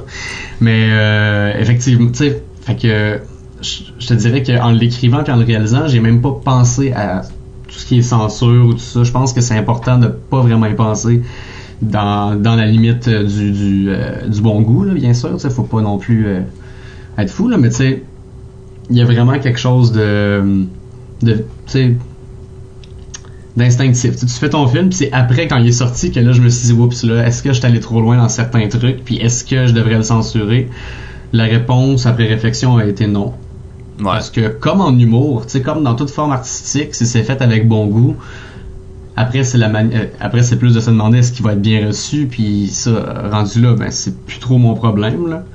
Ouais. Peut-être que vous allez me reposer la même question dans 10 ans, puis que je vais être rendu produit, puis plus checké, puis là, il faut faire attention, mais c'est un peu une liberté qu'on a en court-métrage au Québec, partout dans le monde, j'imagine, mais au Québec, c'est assez lousse, là. On peut vraiment faire pas mal n'importe quoi, là. Ouais, exactement. Je crois pas qu'on devrait se censurer non plus, tu sais. Effectivement. T'apportes des bonnes pistes, effectivement. Toujours la question de l'intention. Je terminerai, en fait, avec une question, parce qu'à Ciné Histoire, c'est ça, on est des grands fans de la collection Criterion. T'en as glissé un petit mot tantôt. J'aimerais ça, en fait, t'entendre sur, je sais pas, peut-être des réalisateurs que t'apprécies, qui font partie de la collection, ou du moins des films que t'apprécies. T'as mentionné Bergman. Ben oui, c'est ça. Criterion ont sorti un gros coffret de Bergman avec tous ses films, tu sais. Ce qui est vraiment le fun de Criterion, ça va être justement leur recherche puis l'aspect apprentissage en arrière des films aussi. Tu vois les films, mais t'as genre 50 pages de livres après pour en apprendre plus. Fait que oui, Bergman, c'est une énorme influence pour Criterion. Ils ont aussi sorti un coffret des films d'Agnès Varda que j'ai très hâte d'écouter. Mais c'est ce qui va me faire triper dans Criterion, c'est justement, ça va être de découvrir des portraits d'auteurs. Là, ils ont sorti... Des films de la nouvelle vague en République tchèque. Donc, tu vas avoir du Miloš Forman, du Vera, je m'en rappelle plus son nom de famille. Ouais, ben, il est décédé, je pense, il y a pas longtemps en plus. Ben, c'est ça, oui, exact. Fait que c'est ça. Ça va être vraiment des films, mettons, mis à part le ou la réalisatrice en soi, mais leur rapport à l'histoire, tu sais. Ouais. Fait que tu vas avoir le film en soi, puis puis ça pourquoi il est important, puis c'est pour ça qu'on tripe sur le cinéma aussi, c'est pour être témoin de ce que ça change dans une société, là. Ouais, je te conseille justement, toi qui est monteur, je te conseille l'édition Criterion de Brazil, qui est un de mes films fétiches, en fait, de Terry Gilliam, mais parce qu'à sa sortie il y a eu des problèmes et tout, puis le studio a fait son propre montage du film pour le rendre joyeux, puis il y a ce film-là dans l'édition Criterion, là, ça dure 1h30, puis c'est, en tout cas, c'est incohérent, puis c'est juste... Ben, ça dénature complètement le film, mais c'est très intéressant en tant que produit. Mais en tant que bonus, je me rappelle, avec mon ex-copine, on avait écouté justement Brazil, puis elle avait détesté le film, puis je comprends, on avait écouté cette version-là, puis après, j'ai écouté comme la version longue, tu sais, qui est pas montée pour être joyeuse, mais vraiment comme le film veut, là, ouais. Puis c'est un autre film, là. Ouais, totalement. C'est un autre film complètement. Ouais. Ben, c'est malheureusement tout le temps qu'on avait, mais on te remercie beaucoup, Miguel, d'avoir pris le temps de nous parler. On espère que tu vas être en tournage à Sherbrooke à un moment donné, hein? Ah, ben là, on sait jamais. J'irai vous voir à Sherbrooke à l'université. Ben, ça nous fera plaisir de te recevoir, Miguel. Merci beaucoup pour le temps que tu as pris avec nous aujourd'hui. Merci, les gars. C'est vraiment gentil de votre part de m'inviter. C'est un honneur.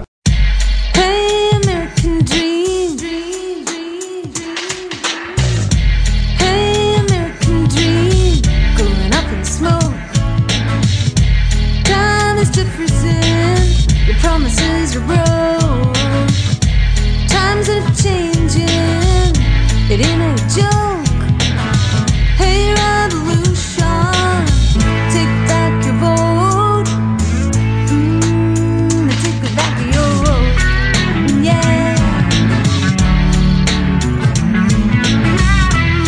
It don't matter what you say or do when you sense that the government ain't working for you.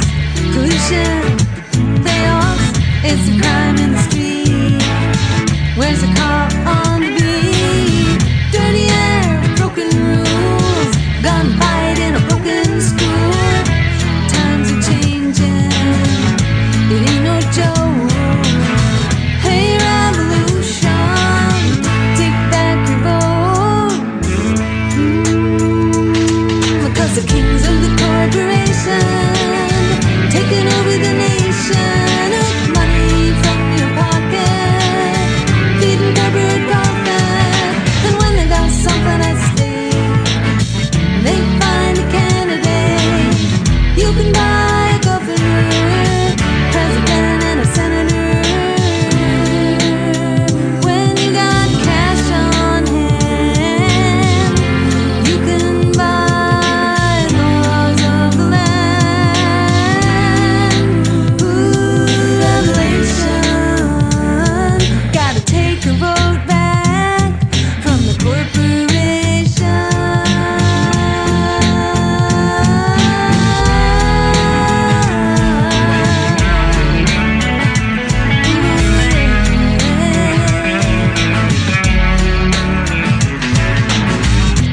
Hey Sam Adams, if only you could see the people tied up, they're gonna rise up on your tyranny.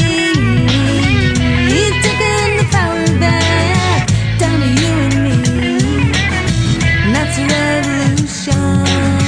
You call democracy. Hey, American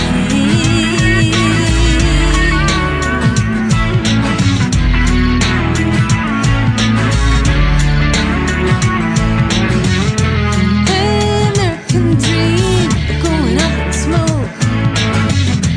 Thomas Jefferson, your promises are broke.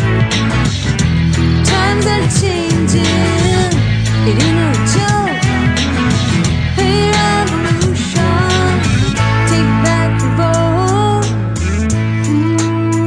Take back your vote, yeah. Had enough, ooh. Clean it up. Then back on track. Gotta take the road back.